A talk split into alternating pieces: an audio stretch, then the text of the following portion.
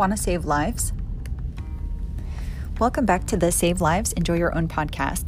I'm your host, Dr. Barbara Hamilton, an interventional radiologist located in the desert outside of Los Angeles, California. How are you doing? I'm sorry it's been a while since I published an episode, but March was a crazy busy month. With Women's History Month and the SIR National Meeting, I had multiple presentations, which is a really new development for me. So it actually made my head spin at times. And with the virtual platforms involved, there was a bit of nervousness that things would go well tech wise.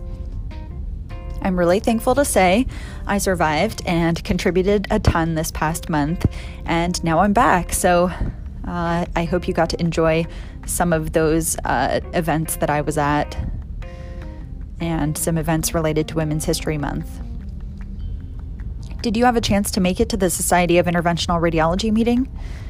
Membership is free for students and it's heavily discounted for trainees. So check it out at sirweb.org if you're not already a member. I highly recommend that. You don't have to be fully committed to a career in IR to learn and take advantage of the learning resources on their site. There are just a wealth of resources there, and there's even an online message board where you can peek in, you can take part in the discussion and the controversies sometimes, or you can just learn about the clinical management and some of the current controversies in IR. So that's called SIR Connect uh, is that message board where you can actually connect with other IRs around the country and even around the world. It's a resource I use when I have a clinical question that's kind of, uh, or a conundrum. But as you know, this isn't a podcast just for interventional radiologists. And I recently joined the Association of Women Surgeons, uh, because I wanted to see what I could learn from my surgical colleagues. So, if you haven't checked them out, they offer a great free resource called the Pocket Mentor. And this is a book which you can get electronically and completely for free. And it contains phenomenal life and career advice. So, again, it's called The Pocket Mentor. It's an electronic book that you can access completely for free on the website of the Association of Women Surgeons.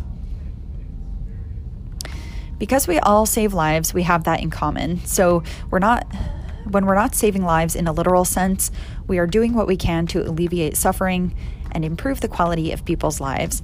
And that is a massive mission and something that I strive to do for pretty much the rest of my life.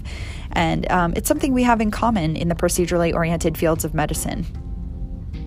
So, in that vein, this week, I'm sharing from chapter four of my book, which bears the same title as this podcast, if you didn't know by now. The book is also called Save Lives, Enjoy Your Own Finding Your Place in Medicine. And so I'll read beginning on page 51 in case you want to follow along and scribble notes in the margin as we talk today.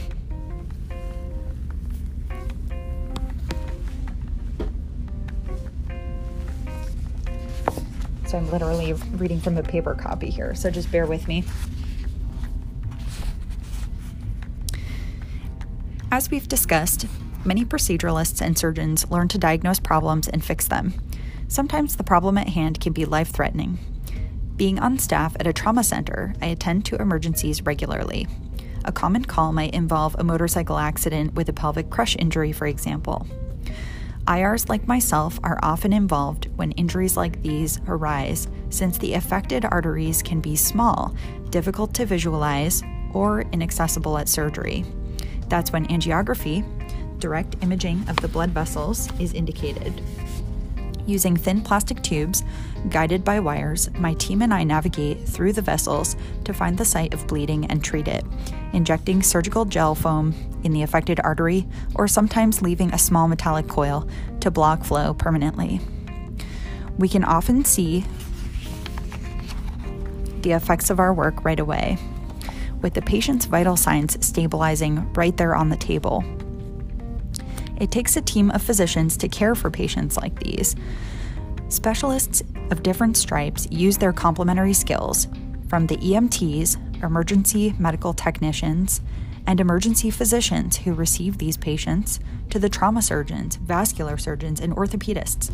We all work together to save life and limb. When one specialist reaches his or her limit, they can ask the, the next person for help.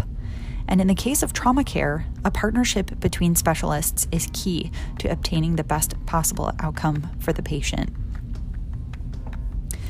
Making a difference through your work. No matter the skills you'll use, being able to treat the problems you find is the kind of instant gratification non procedural docs can only dream of. And what could be better than saving a life? It's no exaggeration to say that I get to save lives routinely in my work. I'll never forget the time I checked on my patient with a bleeding ulcer after our procedure. I had blocked off, embolized, the vessel supplying the ulcer, saving his life in the process. He was an anxious fellow to begin with, and he was recovering from his near death experience.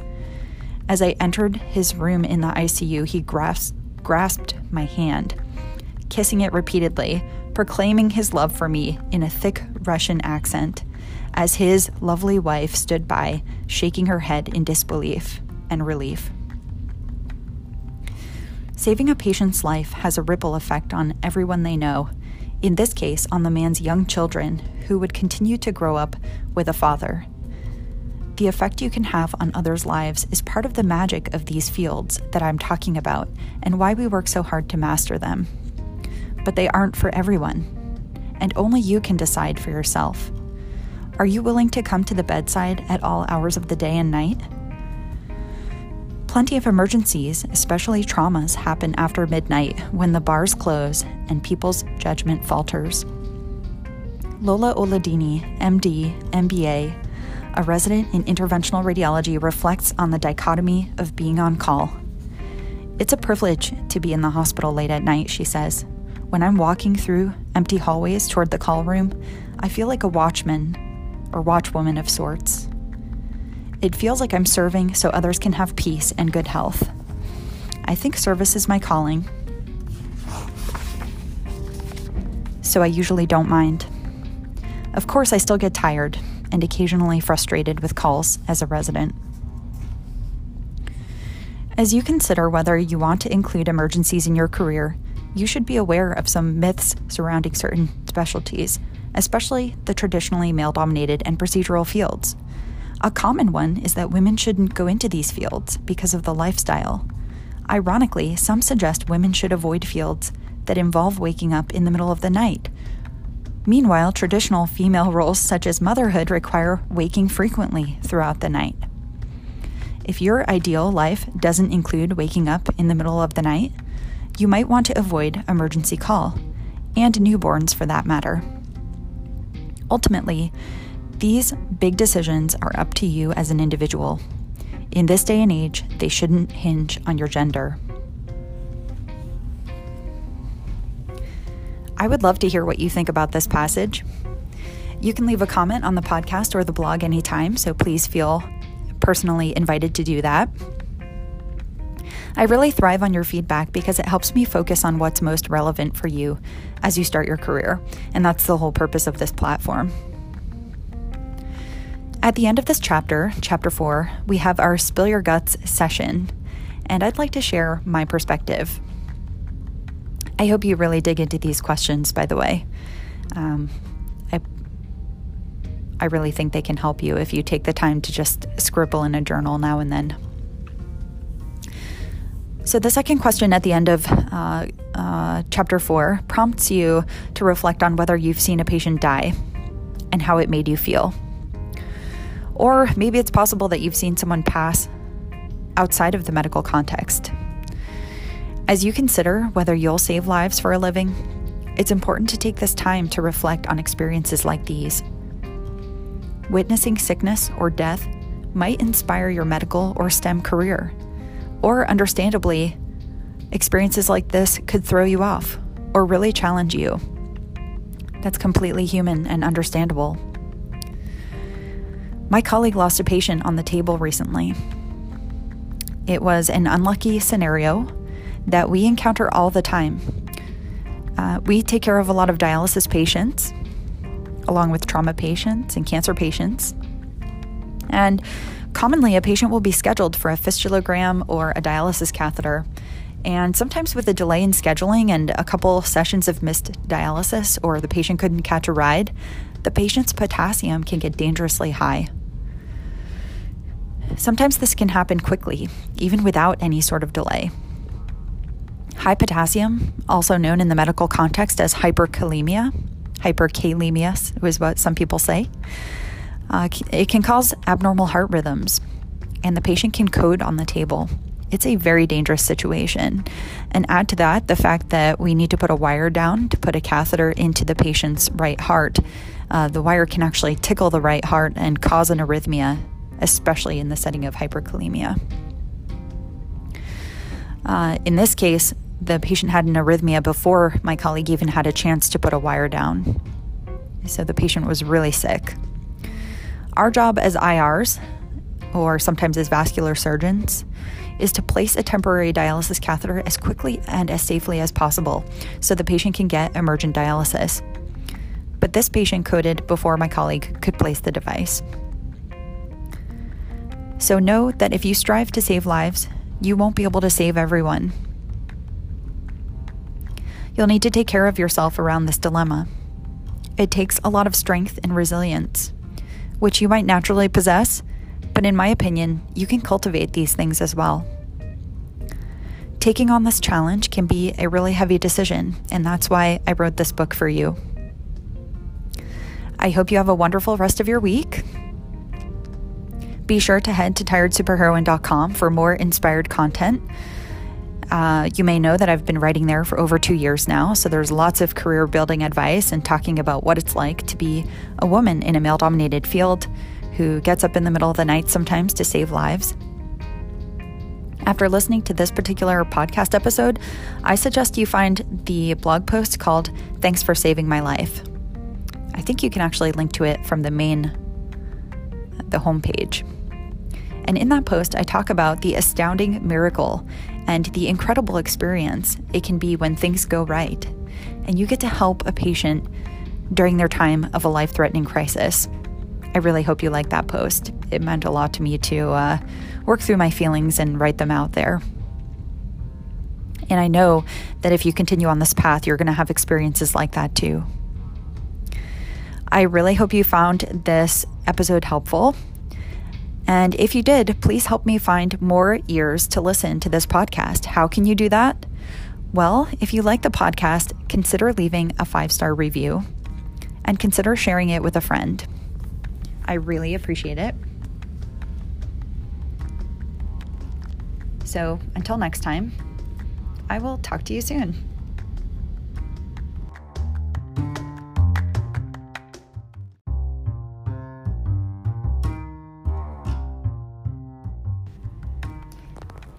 Hey, friend, and welcome back to the Save Lives, Enjoy Your Own podcast. I'm your host, Dr. Barbara Hamilton, an interventional ninja in Southern California, mom to a three year old angel, a wife, a practice leader, and now a podcaster. I began recording this on a Sunday on call, so that day I went into the hospital to decompress a gallbladder for a patient with cholecystitis. And this week has been an absolute deluge of patients. My Friday was filled with angiograms and embolization cases. I had two trauma patients during the day, and by the time I was done with my interventional cases, I needed to jump onto the PACS to help read diagnostic images for a few hours because we are shorthanded right now. Our practice is having some growing pains, actually. So I was chipping in when I diagnosed an arterial bleed in the small bowel. So that meant at 9 p.m., when I was meant to go home as I had planned, I stayed to do one more embolization case. Suffice it, suffice it to say, it's been a full throttle week. And I love having an occupation that still challenges me almost a decade in. It really is a joy to leave the house and rise to challenges day after day and return home feeling like I've done something every day to help alleviate suffering or even to help treat a life threatening condition. It's been really fun to work with my teammates lately, too. A couple of the techs are still new, and it's fun to see them picking up more knowledge and picking up the pace. They are really like my extra set of hands. They're like a surgical first assist in my practice and in many practices like mine. It's fun to banter together during cases, and they really are there to share the joy and the pain of each day as we problem solve together. With that, let's get to episode seven of the podcast. This episode features chapter five of the book, which, as you all know, has the same name as this podcast. It's called Save Lives, Enjoy Your Own, with the subtitle Finding Your Place in Medicine. Um, chapter five is actually entitled Welcome to Challenge.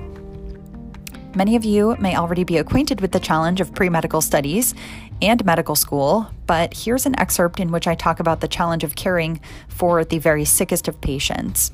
I'm going to be reading to you from page 73 to 76.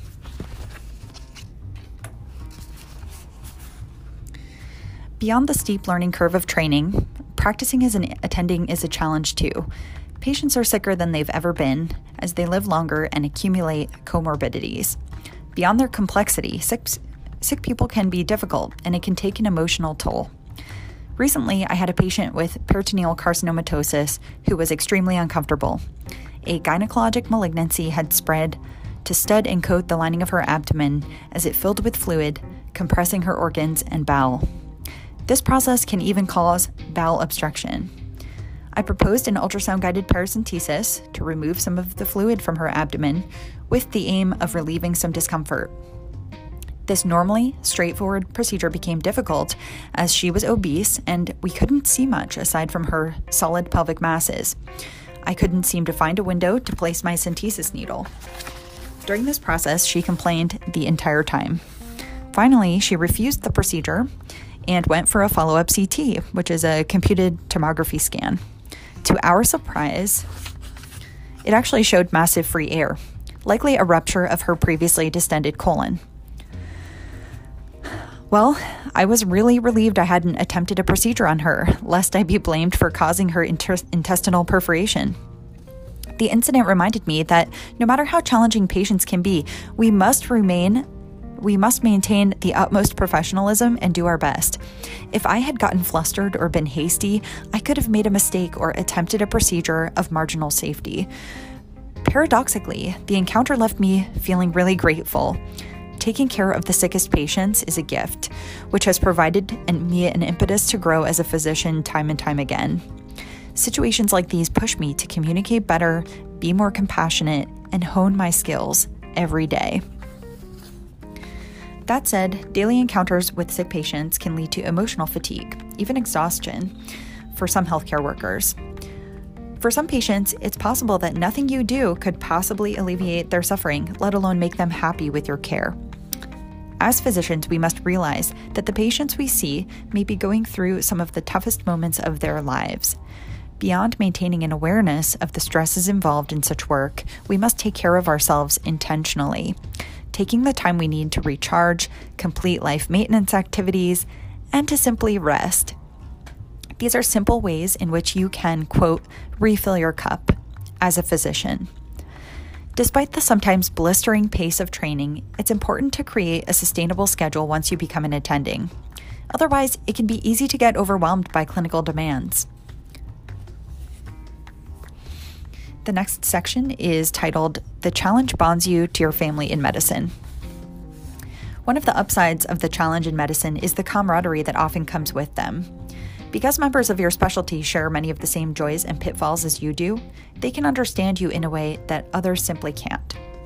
When I curse under my breath, securing a difficult access in a tortuous vessel, my first assist is right there with me, sharing the pleasure and the pain. When your team completes a complex case with the help of a seamless communication scheme, you might feel as though you're part of a force larger than yourself. On the other hand, when a delay in patient transport means the whole team goes home late, you share in the frustration. In reality, the stressors in medicine extend beyond the threat of disease or complication to include increasing administrative oversight, decreased autonomy, and political and financial challenges. As you face these obstacles together, the relationships with your medical family members grow and develop. Dr. Annie Gill shares her own experience of bonding with her work family. She says, quote, Challenging cases, patients, and life circumstances have bonded me to my people in medicine.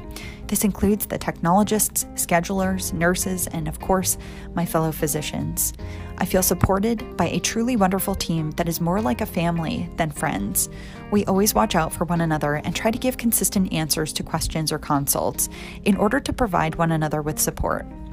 We celebrate wins together and cry together when things do not go as we'd hoped. This group did not come together quickly nor by chance. It was carefully chosen. The relationships have developed over time and through our experiences together. It was such an honor to interview Dr. Gill for this book. And when it comes to the Spill Your Guts section of Chapter 5, my favorite question is this What concerns do you have around work life balance as you become or contemplate becoming a proceduralist or surgeon? Heck, I dedicated my whole blog to this question. so, while some people may take issue with the wording I'm using, uh, some people debate whether work life balance is a valid term or whether you prefer a different phrase. Some people say work life integration is a better term, or simply whether you use the word balance. I think you get my point. This topic is the entire theme of my blog that I started in 2018, and that can be found at tiredsuperheroine.com. The whole reason I started to write there was to share what it was like to actually be a woman in a field like mine. Um, there were too few role models at a time in which I was choosing my career, and I know this problem persists for a lot of you to this day. What does work life integration actually look like? Well, that was a mystery to me as I trained to save life and limb in my specialty. I knew I would figure it out. I would figure out some sort of balance, even if I didn't have a female template to model myself after. My main concerns centered around feeling like a martyr. I didn't want to feel used up by my work. I wanted my work to be a vehicle for fulfillment and purpose, but also a vehicle to give me back the kind of steady support and lifestyle that I wanted for my life as well. I came from humble beginnings and I wanted to be more financially stable than my parents were. But I didn't want to work so much either that there was no time left to enjoy my life or my earnings. So, hence the title of the book, Save Lives, Enjoy Your Own. It's really become a mantra. Uh, don't get me wrong, in fellowship, there was little balance. So, there's a season for everything. Um, and actually, having very little free time in fellowship allowed me to live in an expensive city for fellowship. So I went to UCLA. I lived in Los Angeles for the year with my significant other at the time, now my husband. And the fact that there was limited time for leisure and spending was actually helpful, and we even saved a little bit of money that year. There were times to relax. I could relax on certain rotations, during which the day tended to end a little bit earlier than others, and I could relax on weekends when I wasn't on call. But on some rotations at the main hospital, I might not make it home until 11 p.m. And so this made for a very intense year of professional growth. And I can say I'm so grateful for it. Of course, I'm seven years later now, but even then, I was so grateful for it. I wouldn't call what I had that year work life balance. There definitely is a time for intense training, and thankfully, training is finite. So you may relate to this, whether you're in medicine or not. You know, you may have an intense period in which you're cutting your teeth and really, really learning or really putting your nose to the grindstone. Um, and you may have some analogous situation. So I'm curious. Feel free to reach out and let me know once you're an attending, you're a physician on your own, then there's the rest of your life. And um, also, that's parallel with some other fields. So it's up to you to pick a job and a situation that suits you and the kind of life that you would like to live. There are lots of choices. You know, there are lots of jobs out there. Feel free to reach out to me if you ever want to clarify the spill your guts questions that you find in the book Save Lives, Enjoy Your Own.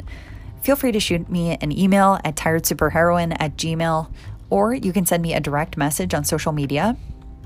If you're on my email list, please feel free to respond to those emails. I love hearing from you, and it also prevents those emails from going to your spam inbox.